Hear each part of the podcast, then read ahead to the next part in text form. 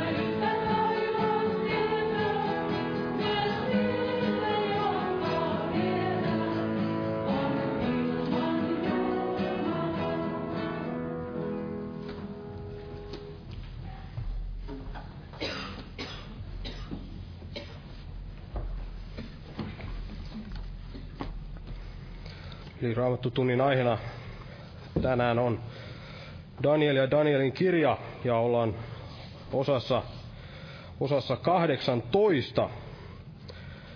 Ja tällaisena alaotsikkona tämän illan aiheena on sitten tämmöinen kuin kuinka Jumala vastasi Danielin rukoukseen. Kuinka Jumala vastasi Danielin rukoukseen. Ja otetaan alustukseksi täältä psalmista 55, psalmi 55 ja luetaan tästä kaksi jaetta, jakeet 17 ja 18. Psalmi 55 ja 17. Tässä sanotaan näin, että mutta minä huudan Jumalaa ja Herra pelastaa minut. Illoin, aamuin ja keskipäivällä minä valitan ja huokaan, ja hän kuulee minun ääneni. Eli tässä oli tämmöinen Daavidin Daavidin virsi, Daavid, joka eli, eli siellä kauan ennen, ennen Danielia. Ja tässä, tässä nähdään, kuinka hän, hänkin näin rukoili Jumalaa ja Jumala, Jumala vastasi hänelle. Ja tässä on mielenkiintoista huomata, kuinka tässä David sanoi, että illoin, aamuin ja keskipäivällä minä valitan ja huokaan. Eli tässä on kolme tällaista päivän ajan kohtaa, jolloin Davidkin, Davidkin rukoili ja samalla tavalla kuin kuultiin Danielista, kuinka hän, hän siellä kolmena hetkenä päivässä rukoili. Ja samalla tavalla ilmeisesti teki, teki Davidkin. Ja, ja tämä ei varmasti tarkoita sitä, että, että jos me kolmesti päivässä näin, näin rukoilemme, niin, niin silloin tämä on joku tällainen taikaluku, joka sitten saa Jumalan vastaamaan meille, jos me näin kolmesti päivässä rukoilemme, vaikka ei varmasti pahaa tee kenellekään näin, näin rukoilla kolmesti, kolmesti päivässä. Mutta ennen kaikkea, minkä tähden Jumala kuuli Danielia ja kuuli Davidia, niin löytyy tästä, tästä kun nähdään, nähdään, kun luetaan tätä, mitä Davidkin tässä kirjoitti, hän kirjoittaa näin, että mutta minä huudan Jumalaa ja Herra pelastaa minut. Eli Davidilla oli tällainen usko, usko siihen, että, että Jumala todella kuulee, kuulee nämä, nämä rukoukset ja, ja vastaa hänelle. Ja samalla tavalla varmasti myös oli Danielinkin laita. Ja veli tulee tästä aiheesta puhumaan, kuinka Jumala vastasi Danielin rukoukseen.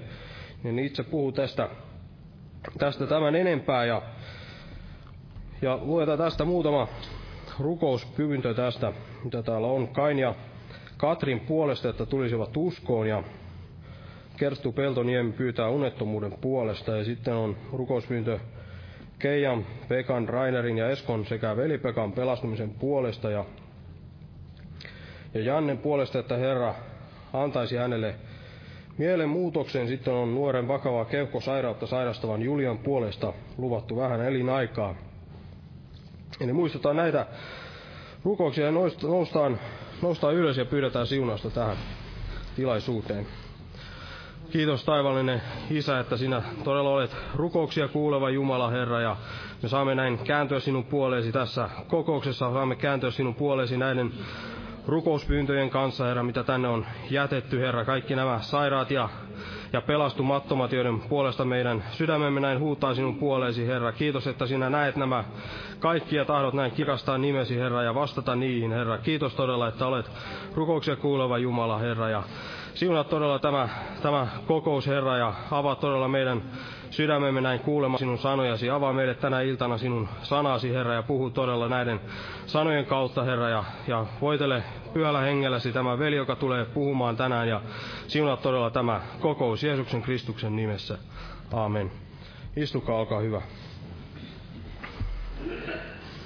Nämä kokoukset jatkuu samaan tapaan, eli, eli huomenna ja yli huomenna on näitä päivärukous hetkiä täällä kello 12 ja, ja sitten huomenna on tämä evankeliointi-ilta ja, ja perjantaina sitten kello 19 on tämä rukouskokous ja, ja viikon loppuna nämä herätyskokoukset molempina päivinä kello 18.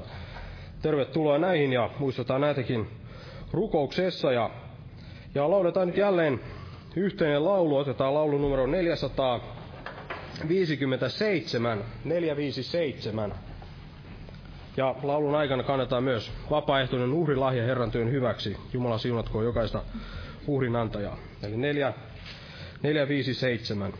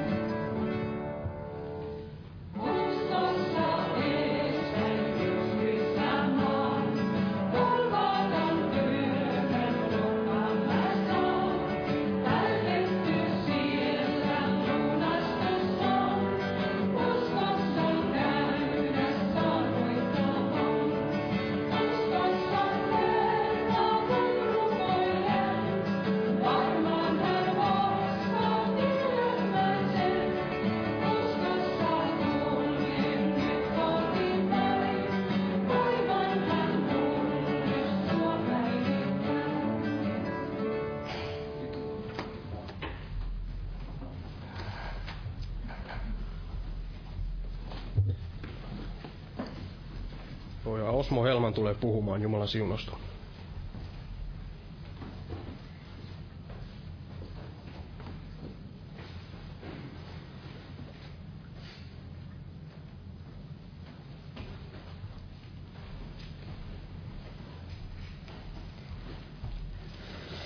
Joo, Jumalan rauhaa jokaiselle. Eli me ollaan täällä nyt Danielin kirjan kuudennessa luvussa, eli kohta voidaan näin sanoa, että puolessa välissä. Niin ajattelin lukea nyt tästä kuudennesta luvusta, tästä sen kymmenennestä jakeesta – siitä eteenpäin Jeesuksen nimessä. Tässä näin sanotaan, että niin, niin pian kuin Daniel oli saanut tietää, että kirjoitus oli kirjoitettu, meni hän talonsa, jonka yläsalin ikkunat olivat avatut Jerusalemiin päin. Ja hän lankesi kolmena hetkenä päivässä polvillensa, rukoili ja kiitti Jumalaansa aivan niin kuin hän ennenkin oli tehnyt. Silloin nuo miehet riensivät kiirusti sinne ja tapasivat Danielin rukoilemasta – ja avuksi huutamasta Jumalaansa. Sitten he astuivat kuninkaan eteen ja muistuttivat kuninkaan kiellosta. Etkö ole kirjoittanut kieltoa, että kuka ikinä kolmenkymmenen päivän kuluessa rukoilee jotakin yhdeltäkään Jumalalta tai ihmiseltä, paitsi sinulta, kuningas, se heitettäköön jalopeurain luolaan. Kuningas vastasi ja sanoi, Kielto on luja, medialaisten persialaisten peruttamattoman lain mukaan. Silloin he vastasivat ja sanoivat kuninkaalle, Daniel, joka on juutalaisia, pakkosiirtolaisia, ei välitä sinusta kuningas. Eikä kiellosta, jonka olet kirjoittanut, vaan kolmena hetkenä päivästä, päivässä hän toimittaa rukouksensa. Mutta kun kuningas sen kuuli, tuli hän sangen murheelliseksi ja hän mietti, miten voisi pelastaa Danielin auringon laskuun asti. Hän vaivasilla itseään vapauttaakseensa häntä, hänet. Silloin ne miehet riensivät kiirusti kuninkaan tykö ja sanoivat kuninkaalle, Tiedä, kuningas, medialaisten ja persialaisten laki on, ettei mitään kuninkaan vahvistamaa kieltoa tai julistusta peruuteta. Silloin kuningas käski tuolla tuoda Danielin ja heittää hänet jalopeurain luolaan. Ja kuningas puhui Danielille ja sanoi, Sinun Jumalasi, jota sinä lakkaamatta palvelet, pelastakoon sinut. Sitten tuotiin kivi ja pantiin luolan suulle. Ja kuningas sinetöi sen omallaan ja ylimystensä sineteillä, ettei Danielin asiassa muutosta tapahtuisi.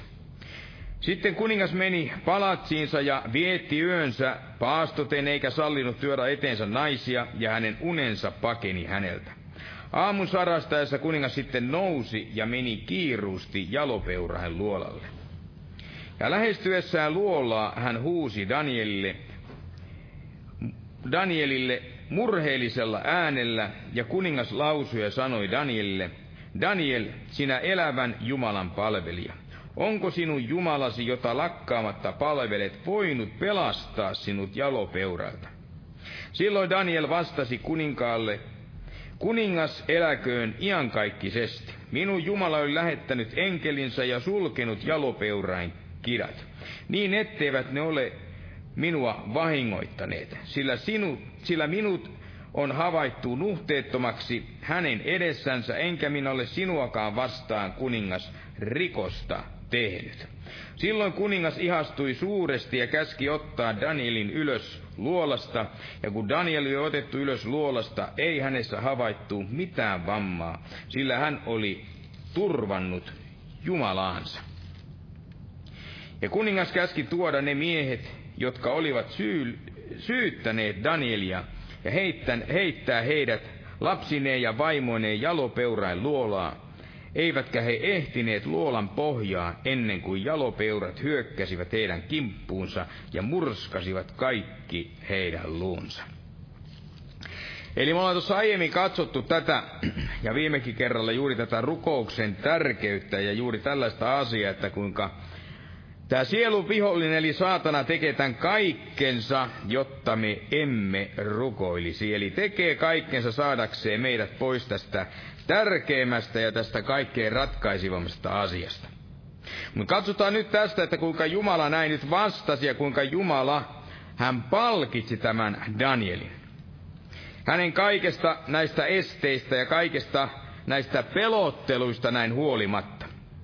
Eli hänen pitäytyessä rukouksessaan. Välittämättä näistä uhkauksista ja välittämättä, mitä nyt muut hänestä mahdollisesti näin ajattelivat. Eli mitä tämä merkitsi näin hänelle ja mitä tämä varmasti tulisi merkitä nyt ihan kaikille meillekin, meillekin, jotka harrastamme ja teemme, toimitamme tätä samaa asiaa. Kuka enemmän ja kuka sitten näin vähemmän. Ja tämän kaikenhan voi nähdä juuri siinä, että kuinka tämä Danielista tämä kerrottu neljäs luku, kuinka tämä näin todella sitten näin päättyy. Kuinka kaikki, vaikka se alkoi tällaisesti uhkaavasti ja näytti, näytti aivan siltä, että se veisi tämän Danielin ihan varmaan ja sinne vääjäämättömään kuolemaan.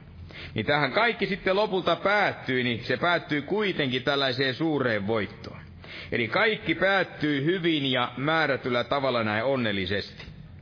Eli tämä uskollisuus se palkittiin, ja se palkittiin mitä suurimmalla tavalla.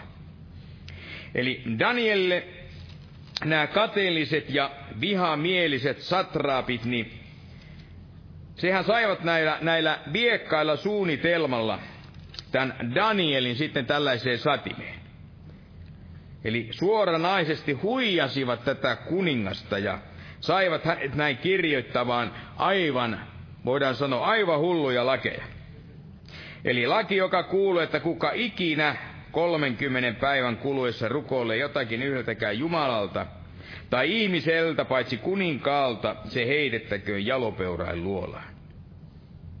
Ja tästä asiassahan nämä pahat ja viekkaat toivelat satraapit, niin saivat sitten – välittömästi tämän Danielin näin kiinni. Eli siinähän jakeessa, joka myöskin luetti tämä jae 11, niin sanotaan, että silloin nuo miehet riensivät kiirusti sinne ja tapasivat Danielin rukoilemassa ja avuksi huutamasta Jumalaansa. Ja välittömästi he sitten tuosta paikasta niin veivät Danielin sinne kuninkaan luokse. Ja ilmoittivat näin, että Danieli hän ei vähänkään, vähänkään välittänyt tästä kuninkaan käskystä. Eli kuinka tämä kapinallinen ja vallankumouksellinen ei piitanut todellakaan, ei käskyn haltijan, ei tästä uuden lain asetuksesta, ei hallituksen asemasta, asettamasta tästä uudesta määräyksestä. Eli olla rukoilematta Jumalaa. Ja näähän satraapit, niin tuskin, tuskin olisivat voineet siellä, voidaan näin sanoa, alentua halpamaisempaan tekoon kuin mihinkä ne näin alentuivat tällä heidän juonellansa.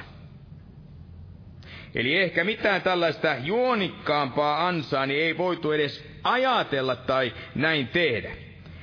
Virittää, kuin nämä miehet näin hänelle sitten näin virittivät. Eli tämä Daniel oli, niin kuin me tiedetään, niin kuin tämä Raamattu täällä puhuu, niin, niin me tiedämme ja niin tiesivät nämä satraapit ja kaikki siellä sen maan asukkaat, että hän oli etevämpi näin kaikkia muita kyseisiä valtaherroja näitä satraappeja. Ja syynähän tässä oli tietysti tämä, koska hänessä oli tämä Jumalan henki. Jumalan henki, joka kaiken aikaa näin ohjasi häntä joka askeleella. Ja siksi kuningas jopa asetti hänet sitten kaikkia näitä muita valtaherroja tai satraappeja näin heidän yllätykseen sitten koko valtakunnan näin päämieheksi. Ja niin kuin sanoin, niin kukaan, Raamattu sanoi, ei voinut löytää hänestä mitään tällaista syytä.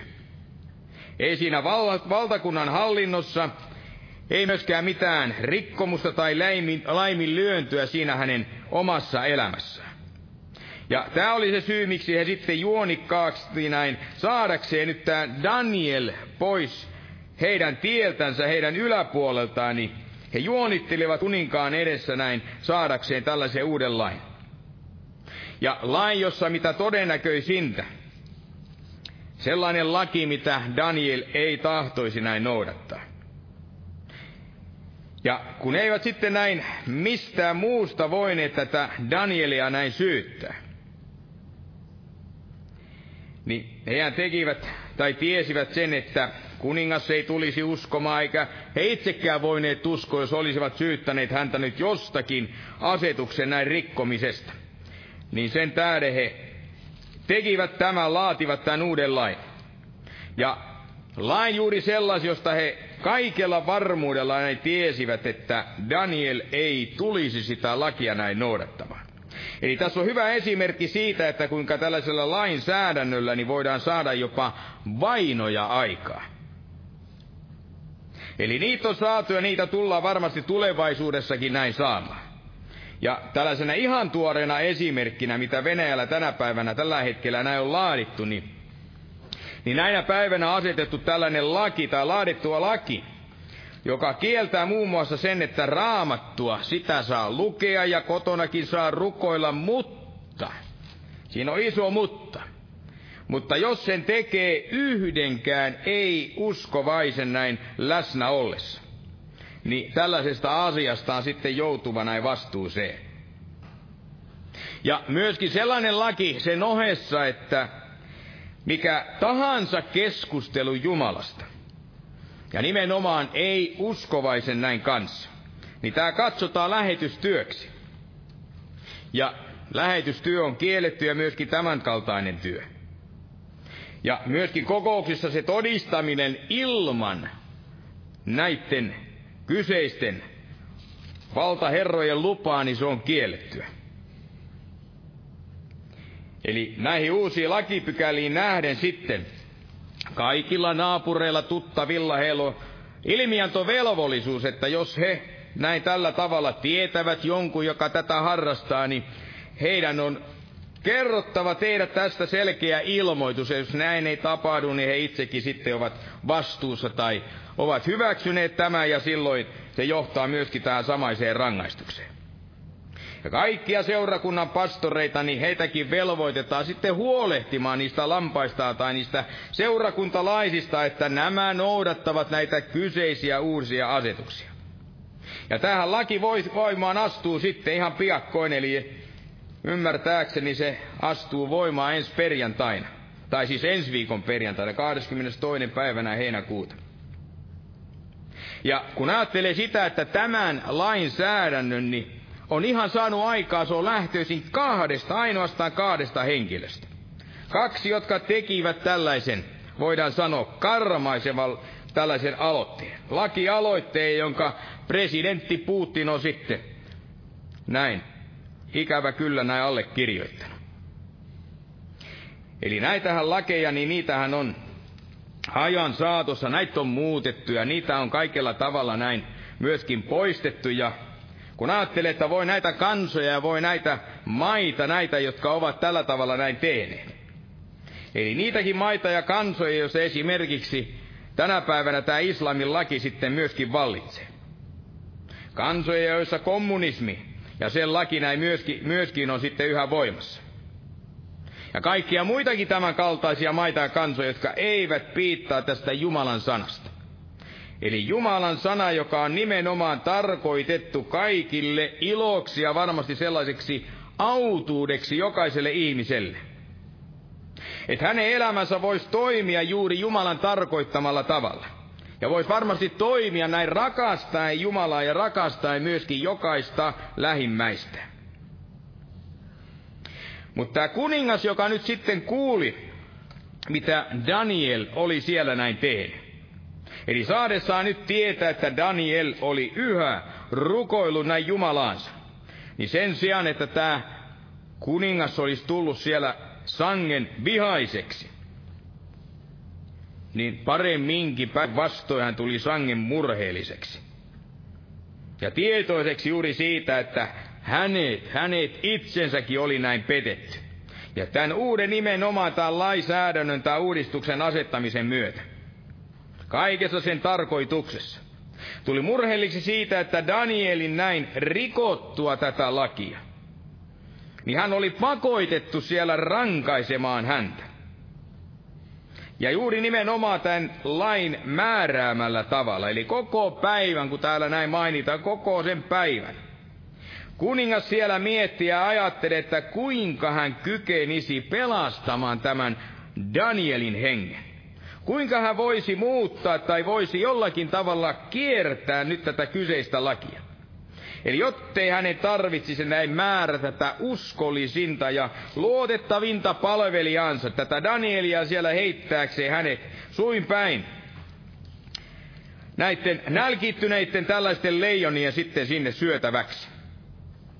Eli määrätyllä tavalla tämä kuningas, eikä vaan määrätyllä tavalla, vaan totaalisesti hän oli sidottu ja hänet oli otettu kiinni ja petetty ja voidaan sanoa oikein petkutettu tämän uuden lain asettamisen näistä motiiveissa. Eli jae lain, jonka hän oli siellä hyväksynyt ja kaikella tavalla näin myöskin vahvistanut. Ja laki, johon lisäksi oli näin tehty, tähän oli ollut tällainen lisäsäädös ja kirjoitus, jota medialaisten ja sitten persialaisten tämän peruuttamattoman lain mukaan niin ei voitu millään tavalla näin muuttaa. Eli siellä ei ollut yhtään kohtaa, joka olisi voinut pelastaa enää ketään tällaisen lain rikkomisesta. Ja siksipä tämä itse kuningas, niin hän ei voinut tehdä tämän Danielin näin pelastamiseksi juuri yhtään mitään. Eli hän ei voinut tehdä korjausta, ei mitään parannusta tai jotain tällaista peruutusta, kumoamista tai jotain mitätöintiä tämän lain eteen tai sen suhteen. Eli palatakseen johonkin siihen entiseen ennen tätä lakia olevaan aikaan. Ja korvata tämä laki nyt sitten jollakin muulla tällaisella lain asetuksella. Ja Danielkaan myöskään ei voisi millään hyvittää tätä myöskään tätä rikkomusta. Eli sitä, että oli rukoillut kielosta huolimatta näin Jumalansa. Eli tämä kuningas oli sidottu juuri siihen, mitä hän oli laatinut ja minkä hän myöskin oli näin hyväksynyt.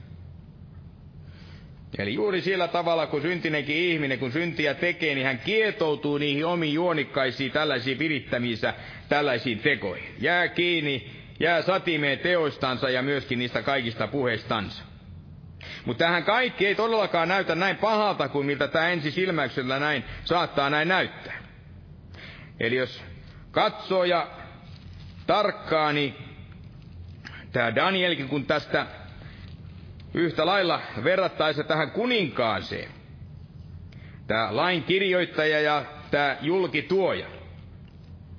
Niin on ihmeellistä huomata tällainen asia, kun miettii tätä, että kumpi heistä menetti sen sisäisen rauhansa. Ja kuka vastaavasti sen sisäisen rauhan siellä säilytti.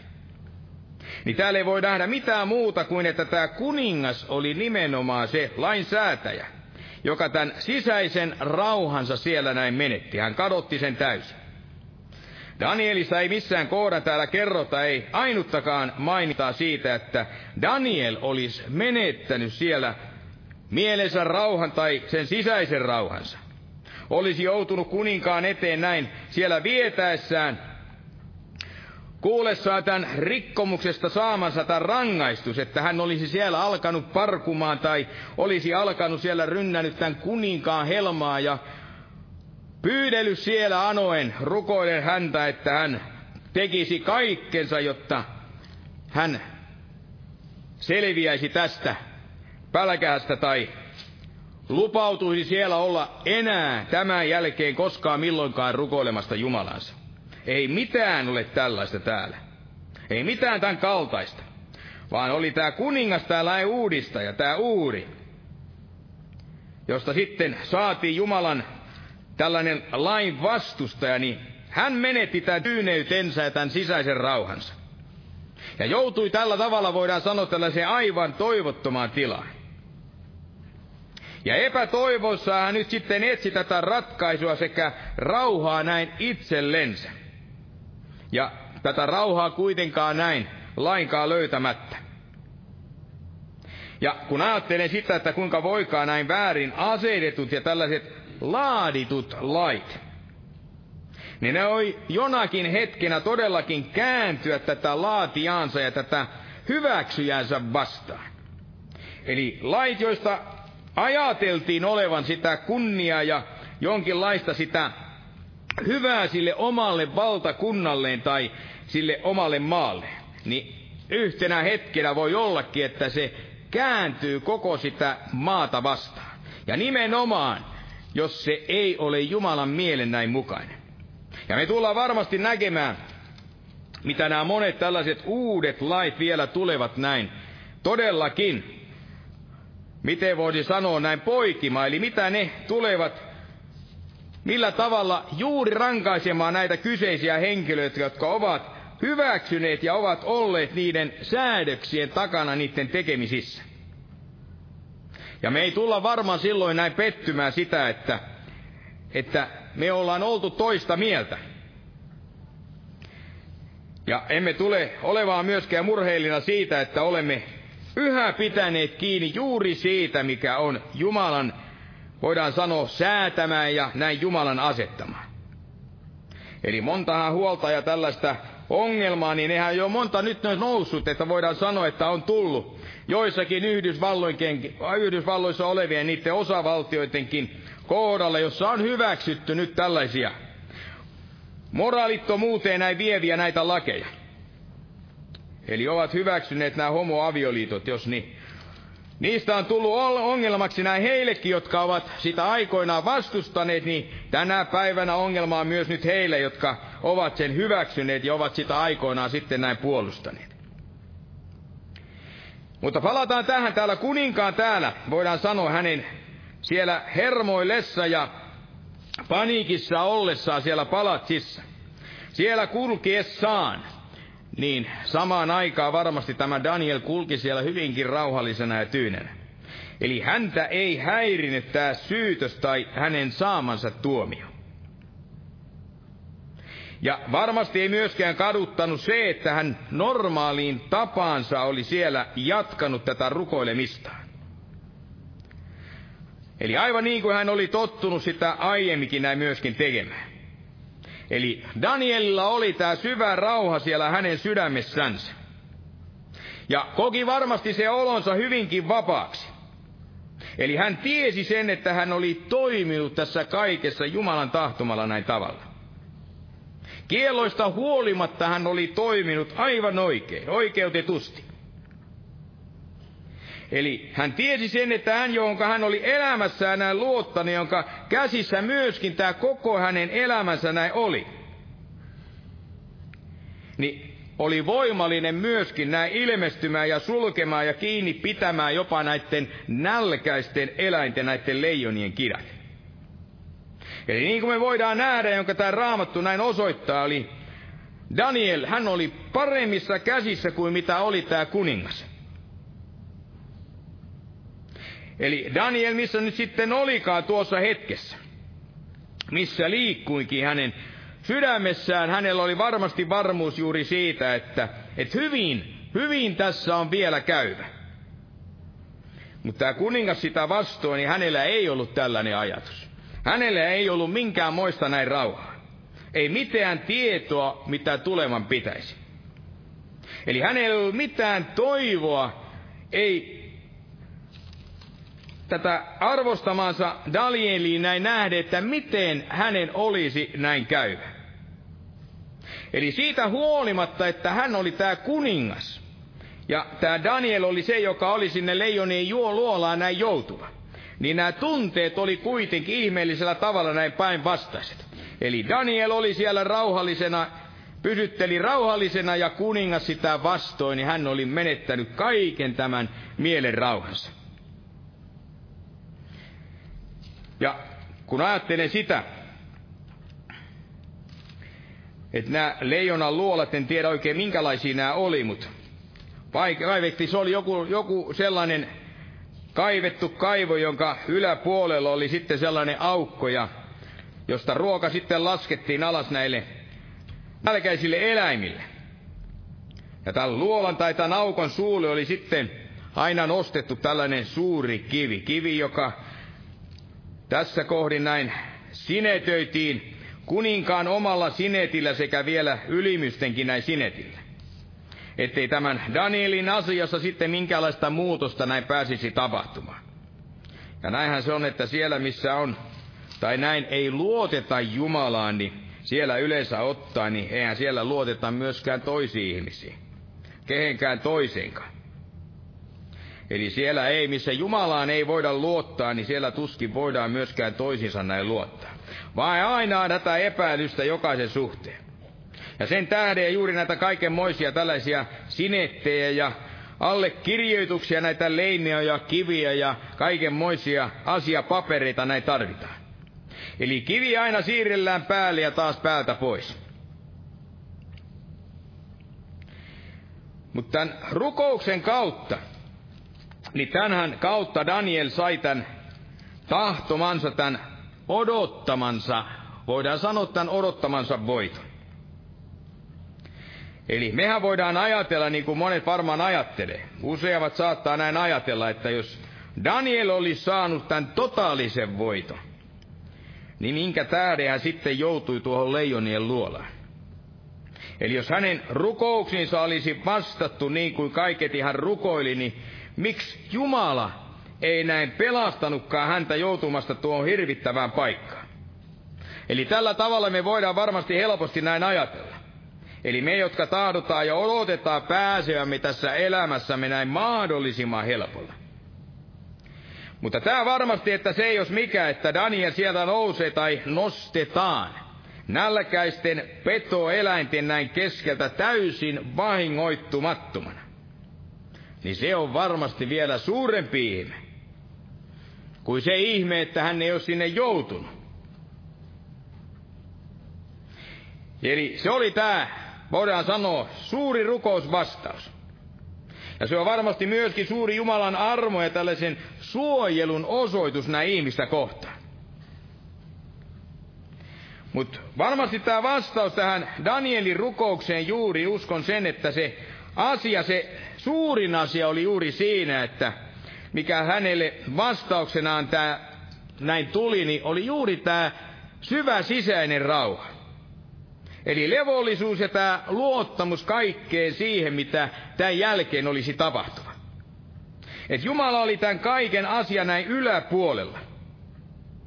Että Jumala oli todella kuullut näin hänen rukouksensa. Ja Jumala oli myöskin sen suhteen näin pitävä hänestä näin huolen. Niin ulkopuolen tämän leijonien luolan kuin myöskin sen sisäpuolella. Eli oli hän kummassa tahansa, ulkopuolen tai sen sisäpuolella. Ja kun oikein ajattelee näiden kahden vanhuksen, tämän kuninkaan ja tämän Danielin näin tilaan, että kuinka nämä voikin olla näin erilaiset. Eli kuninkaan sekä myöskin tämän profeetan. Eli mistä tämä Jumalan armo näin näiden kahden suhteen näin löytyy? Jumalan armo sekä myöskin tämä Jumalan voima. Onko se siellä kuninkaan palaatsissa vaiko näiden nälkäisten leijonien, raatelevaisten leijonien luolassa. Eli missä tämä Jumala on ilmestyvä ja näyttävä näyttävällä tavalla oikein tämän voimansa. Kaiken suuruutensa. Ja missä myöskin tämä rukoileva on saava tämän suurimman vastauksensa. Kaiken se, mitä hän täällä myöskin sielussansa näin rukoilee ja pyytää. Eli olisiko ollut suuri ihme siinä, että Jumala olisi jollakin tavalla pelastanut tämän Danielin niin, että hän ei tähän luolaan edes olisi joutunut, millään tavalla joutunut sinne. Kuin että hän pelasti hänet nyt näin, että säilytti hänet täysin vahingoittumatta kaikesta koko tästä yöstä. Siellä viettäessään nukkuessaan kokonaisen yön näiden petojen keskuudessa niin jokainen meistä tietää, että kumpi oli suurempi ihme. Eli mielenkiintoista huomata, kuinka tämä kuningaskin siellä heitettyä tämän Danielin tähän luolaan, kun hän palaa sinne palatsiinsa, niin tämä kyseinen mies ei saanut edes nukutuksi. Ei löytynyt lepoa siellä hänen sydämessään, ei koko yön. Uskon, että ei nukkunut eikä, eikä saanut, ei syönyt eikä, eikä mitään. Sanota, että hän siellä paastosi. Eli tässä jakeessa 18 näin sanotaan, että kun kuningas meni, palasi sitten palatsiinsa, niin vietti yönsä paastoten, eikä sallinut tuoda eteensä naisia, ja hänen unensa pakeni häneltä. Ja jo siellä hyvin aikaisin seuraavana päivänä, heti aamun sadastaessa, niin tämä kuningas nousi. Kaiketi pyöriettyä ja siellä hikoltua vuoteessa sen yön, koko yön, nukkumatta kaiketi silmällistäkään. Niin hän nousi siellä varhaan ja kiiruhti, eli niin pian kuin suinkin näiden jalopeurain luolaan. Eli juuri sinne, minne tämä Daniel oli edellisenä päivänä jätetty. Ja peläten tätä pahinta, mutta varmaan sydämessään myöskin toivoen sitä, että jos nyt mahdollisesti, että Daniel olisi ihmeen kaupalla vielä näin hengissä. Mutta tähän Danielin nähden tämä kuningas oli hyvin erilainen. Eikä ainoastaan siinä, että kuningas siellä nukkui, voidaan sanoa silkki laganoitten näin välissä. Ja Daniel kaiketi pää nojatuneena siellä jonkun leijonaan, leijonaa vasten. Mutta tämä varsinainen ero nimenomaan juuri siinä, että tämä Daniel oli viettänyt tällaisen rauhaisan yön. Ja nukkunut varmasti hyvinkin levollisesti. Eikä tarvinnut ajatella, eikä nähdä niitä kaikenmoisia tällaisia kauhukuvia. Eli niin kuin kaiketi tämä kuningas, jos jotakin yöllä näki, niin näki juuri tällaisia. Ja ehkä tämä Danielkin siellä aamulla aikaisin heräsi juuri näihin kuninkaan huutoihin. Kun tämä raskaan yön jälkeen tuli sitten häntä siellä herättelemään tai huutelemaan näin saadakseen nyt tietää, että jospa hän vielä olisi mahdollisesti näin. Olisi käynyt tällainen suuri valtaisa ihme, että Daniel olisi vielä näin elossa. Että Jumala, jota hän siellä sydämessään näin lakkaamatta palveli, että tämä olisi pelastanut hänet näiltä nälkäisiltä jalopeuroilta. Mutta niin kuin sanoin, niin näin ei ollut tämä laita tämän Danielin suhteen. Vaan Daniel hän kertoo, kuinka hän näki Herran enkeli ja näin hän vastaa sitten kuninkaalle, että kuningas eläköön iankaikkisesti. Minun Jumalani on lähettänyt enkelinsä ja sulkenut jalopeurain kidat, niin etteivät ne ole minua vahingoittaneet sillä minut on havaittu nuhteettomaksi hänen edessänsä. Enkä minä ole sinuakaan vastaan kuningas rikosta tehnyt. Eli kuinka voikaa tämä tilanne olla näin erilainen? Ulkopuolen leijonan luola ja tilanne sitten siellä sen sisäpuolen. Eli kuinka rauha oli nimenomaan siellä leijonan luolassa. Siellä sen sisälle. Ja vastaavasti oli tämä kauhea pelko ja murhe. Ja epätietoisuus sen ulkopuolen, kuinka oli käyvä. Vaikka nimenomaan olisi luullut, että nämä asiat olisi ollut ihan täysin toisinpäin. Eli kuninkaalla rauha, joka nukkui siellä jossakin kultaisessa sängyssänsä, ja profeetta Danielin syvä pelko yrittäessä ja kaiketi kaiken aikaa juosta karkuun näitä eläimiä. Mutta näin oli toisinpäin. Eli hän, joka luotti siellä Jumalaan, laittoi sen kaiken luottamuksensa häneen. Niin hän saa kokea näin. Ja varmasti tänäkin päivänä näin kuka tahansa Danien kaltaista tätä rauhaa siellä sydämessänsä. Eli huolimatta siitä, että onko ulkopuole tai kaiketi sitten näin sisäpuole näiden leijonien luolien niin hän voi olla tyyni kaikkein suurimmassakin tällaisessa ongelmassa ja sen ympäröidessä sitten omaa itseänsä, omaa elämänsä. Täällä nimittäin täällä on mielenkiintoinen tällainen psalmin kohta. Psalmi 46, niin, niin se kuvaa hyvin tällaista Danielin kaltaiseen elämään joutunutta tällaista ihmistä. Kohtahan nu lopetetaan, ei tarvitse haukotella. 46 ja täällä jakeessa kaksi näin sanotaan. Jumala on meidän turvamme ja väkevyytemme, apumme hädässä aivan vahva. Sen tähden emme pelkää, vaikka maa järkkyisi ja vuoret meren pohjaan vajoaisivat. Vaikka sen vedet pauhaisivat ja kuohuisivat ja vuoret vapisivat sen raivosta. Ja uskon näin, ja uskon näin ihan vilpittömästi, että todellinen uskovaineni ei joudu tällaiseen paniikkeihin tai ahdistukseen tai johonkin levottomaan tilaan, Ei ainakaan kovin helposti.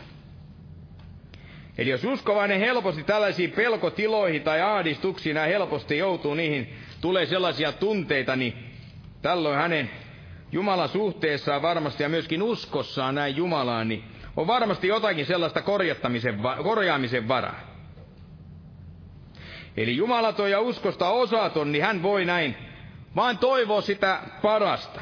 Niin kuin kuninkaankin tapauksessa, niin me voidaan nähdä, että hänkin sitä toivoi, että hyvin olisi käyvä, että olisi onnea tällä Danielilla. Eli käskettyä siellä näin heittää hänet siellä jalopeuraan luolaan, niin hän sitten lopulta näin sanoi, että sinun Jumalasi, jota lakkaamatta palvelut, pelastakoon sinut. Hän jätti hänelle tällaisen toivotuksen, mutta ei hän suinkaan ollut varma siitä, että näin olisi käyvä. Ja Daniel varmasti siellä luolassa hän myöskin rukoili ihan oman itsensäkin näin puolesta, että siinä ei ole mitään väärää, jos ihminen vaiden näin rukoilee oman itsensä tähden ja itsensä puolesta. Eli häden tulle näin turvautuu tähän Jumalan opettamaan sanaa ja myöskin siihen rukoukseen. Turvaamaan myöskin kaikessa näin Jumalaa. Eli Jumala, joka kuulee aina häntä pelkää väistä, pelkää väisen nämä rukoukset, niin varmasti myöskin auttaa häntä tällaista avuksi huutaja, joka häntä avuksensa näin huutaa. Eli tässäkin Danielista näin kerrotaan tässä jakeessa 11, että hän huusi. Hän siellä huusi avuksi Jumalaansa. Ei tosi vielä luolassa, mutta ennen sinne joutumista. Ja niin kuin olen jo näistä maininnut, niin Jumala todella, hän kuuli tämän hänen rukouksensa. Eli Jumala varmasti aina kuulee sen rukouksen, jotka häntä vilpittömästi sydämestään näin avuksi huutavat. Ja Jumala oikein lähetti siellä tämän enkelinkin, eli näkymättömän tällaisen palvelijan ja suojelijan näin suojellakseen sitä Danielin elämää. Ettei mitään sellaista pahaa näin pääsisi hänelle sattumaan. Ja tätähän kyseistä tapausta ei Uusi testamentti olisi jättänyt näin unohduksi, jos ei se olisi ollut näin tärkeä asia. Eli täälläkin tämä asia, näin samanen asia näin vielä mainitaan. Eli on katsonut tämän mainitsemisen arvoiseksi. Eli myöskin täällä Uuden liiton, Uuden testamentin näin puolella. Eli täällä hebrilaiskirjeessä, niin kuin hyvin tiedämme, täällä 11 luku, eli tällaiseksi uskon sankareiden luvuksi näin kutsuttu luku, niin se kertoo näin profeetoista tässä jakeessa 33. Ja juuri näistä profeetoista, jotka uskon kautta kukistivat valtakuntia, pitivät vanhuskautta voimassa ja saivat kokea lupauksien toteutumista, tukkivat jalopeurain kidat, sammuttivat tulen voima ja pääsivät miekan teriä pakoon, voimistuivat heikkoudesta ja tulivat väkeviksi sodassa ja ajoivat pakoon muukalaisten sotajoukot. Eli on puhetta näin heistä profeetoista, jotka uskon kautta muun muassa näin saivat kokea lupauksien toteutumista. Ja, tässä tapauksessa tukkivat jalopeurain näin kidat. Eli ihmeellistä tämä, mitä uskovainen, mitä hän voi saavuttaa näin rukouksen ja nimenomaan uskon rukouksen kautta. Eli jopa enkeleitäkin on näin tuleva. Jumalan käskystä näin auttamaan sekä suojelemaan näin rukoilevaa ihmistä. Eli toimittamaan sitä palvelustehtävää, johon nämä enkelit on näin kutsuttu. Ja ei nimenomaan, ei ainoastaan vaan vanhan testamentin aikaa, vaan myöskin tämän uudenkin liiton, uuden testamentin näin päivinä. Ja varmasti myöskin ihan näinäkin päivinä, näinä aikoina, joita me näin elämme. Mutta täällähän kerrotaan Paavalista sekä Pietarista, niin heidän vapautumisestaan, niin ainakin kerran ja useammankin kerran nämä oli siellä vankilassa. Pietarin tapauksessa kerrotaan oikein hyvinkin näin seikkaperäisesti siitä, että kuinka taivaan enkeli oli tässä hyvinkin osallisena. Seurakunna täällä rukoillessa lakkaamatta täällä Pietarin näin puolesta. Ja sen tähden juuri raamattua näin meidän lukiessamme ja siihen myöskin nämä uskoessa, niin voidaan nähdä kuinka todella kaikki asiat on ihan mahdollisia. Ja ennen kaikkea sille, joka uskoo ja sille, joka myöskin laittaa tämän turvansa siihen, mitä myöskin näin rukoilee. Eli kaikki on mahdollista hänelle, joka rukoilee, joka toimii kaikista näistä uhkauksista huolimatta niitä Jumalan sanan mukaisesti. Eli siihen turvate ja siihen myöskin näin luottaen. Eli jopa niinkin, että pelottavimminkin tällaisen pedon, voidaan näin sanoa, se suu tukitaan. Eli saatanan aikeet estetään ja Jumalan kirkkaus, niin se tulee näin ilmeiseksi. Ja tulee ilmeisesti kaikkien ihmisten näin myöskin tiettäväksi. Eli koskaan periaatteessa koskaan ei voi odottaa liian paljon. Ei voi odottaa niin, että olisi joku sellainen limiitti, joku sellainen, että tähän asti, tähän asti vaan voi odottaa, että Jumala toimii. Ei, ei voi odottaa, odottaa, että vain tämän ja tämän Jumala pystyy näin tekemään. Vaan että Jumala on, hänelle on mahdollista nimenomaan kaikki, jokainen asia. Mutta tässä on hyvä muistaa tällainen yksi asia. Tämä älköön tuottako kellekään mitään tällaista epäuskoa. Vaan pikemminkin paremminkin tällaista ymmärrystä. Eli ymmärtäköön, että miksi, minkä tähde ja millaisissa tilanteissa Jumala sitten myöskin näin pelastaa ihmisen. Eli niin kuin hän pelasti tämän Danielinkin tässä tapauksessa. Ja pelasti hänet varmalta kuolemalta. Eli onko näin, että Jumala aina pelastaa uskovaisen? Oman lapsensa vaarasta tai, tai sitten kuolemasta? Uskon, että aina ei näin käy niin kuin tälle Danieli tässä kävi. Eli monta kertaa asiat muuttuu ja tapahtumatkin vähän näin muuttelee näitä asioita. Ja tapahtuu vastoin sitä jotakin, mitä ei tapahtunut tälle Danielille. Ja tapahtuu toisin kuin uskovainen sitten, vaarassa oleva odotti tai tällä tavalla näin tahtoi. Eli kun ajattelen tätä, tätä Jumalan tahtoa, Jumalahan tahtoi näin päättyväksi tässä Danielin tapauksessa, että se päättyi juuri tällä tavalla. Ja Jumala katsoi, että näin oli parempi. Mutta katsoi, kenen kannalta oli parempi. Nimenomaan Jumalan kannalta. Ja tällaisissa asioissa niin ei ole varmasti kysymys siitä, että tapahtuisi parhaaksi näin meidän kannaltamme. Eli meidän näkemällämme näin tavalla. Eli niin kuin me näitä asioita näin tahdomme näin hyväksi näin nähdä vaan tavalla niin kuin Jumala parhaaksensa näin näkee. Eli jos tämä Jumalan nimi olisikin tullut kirkastetuksi jollakin muulla tavalla näin paremmin, eli toisi kuin tässä näin kävi, niin onhan se selvää, että Jumala olisi ajanut asiat sillä tavalla, että olisi tapahtunut niin. Ne olisi edennyt niin, että olisi tapahtunut toisella tavalla. Eli jos joku toinen tapa olisi tuottanut kunnia enempi hänen nimelleen, niin itse uskon, että niin myöskin olisi käynyt. Eli Danielista tällöin olisi tullut hyvinkin martyyri. Eli niin kuin tuhansia taas tuhansia uskovaisia on tullut tällaiseksi marttyyreiksi uuden liiton aikana. Mutta Jumalahan voi nimenomaan pelastaa ja pelastaa ihan kenet tahansa. Ja pelastaa mistä tilanteessa näin myöskin hyvänsä. Eli Jumala täällä pelasti tämän Danielin ja pelasti, koska Jumala yhä edelleen, hän tarvitsi tätä kyseistä henkilöä. Hän tarvitsi häntä näin tehtäväänsä. Eli siitä huolimatta, että Daniel oli hyvinkin jo päälle 80. Mutta häntä tarvitti ja siksi Jumala hänet myöskin näin pelasti. Hahtoi pitää hänet yhä elossa. Ja tämä on itse asiassa tällainen ainut syy, miksi Jumala sitten hänet vapautti.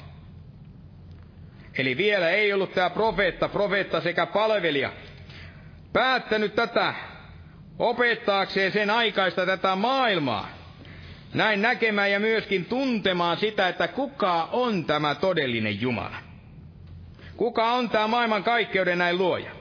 Mikä on hänen tahtonsa näin ihmiseen nähden? Niin juutalaisten kuin myöskin paganoittikin näin suhteen. Ja siellä ennen kaikkea näin ollessaan tässä pakkorisiirtolaisuudessa, niin Jumalahan tahto tämän Danielin kautta vielä näyttää tämä kyseinen asia sille kuningas Darievakselle. sekä myöskin varmasti siellä koko näin hänen kansallensa, että kuka on tämä kyseinen todellinen Jumala tässä maailmassa, kaiken maailman luoja. Ja tämä on tämä ilmeinen syy sille, että miksi, minkä tähden Daniel jäi eloon. Ja tässä on monta kertaa myöskin tämä syy siihen, että miksi mekin vielä eletään. Miksi minä olen vielä yhä edelleen näin elossa. Tai miksi sinä. Miksi me kaikki tänä päivänä ollaan näin elossa.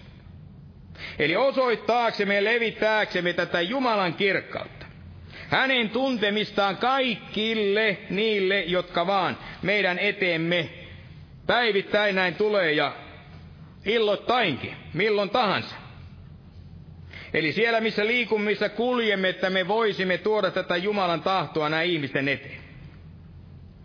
Ja siksi Jumala aika ajoin tekee näitä ihmeitä näin meidän elämässämme, niin kuin omassa elämässä on tehnyt, ja niin kuin varmasti useamman täälläkin edessä tai elämän edessä on näin tehnyt.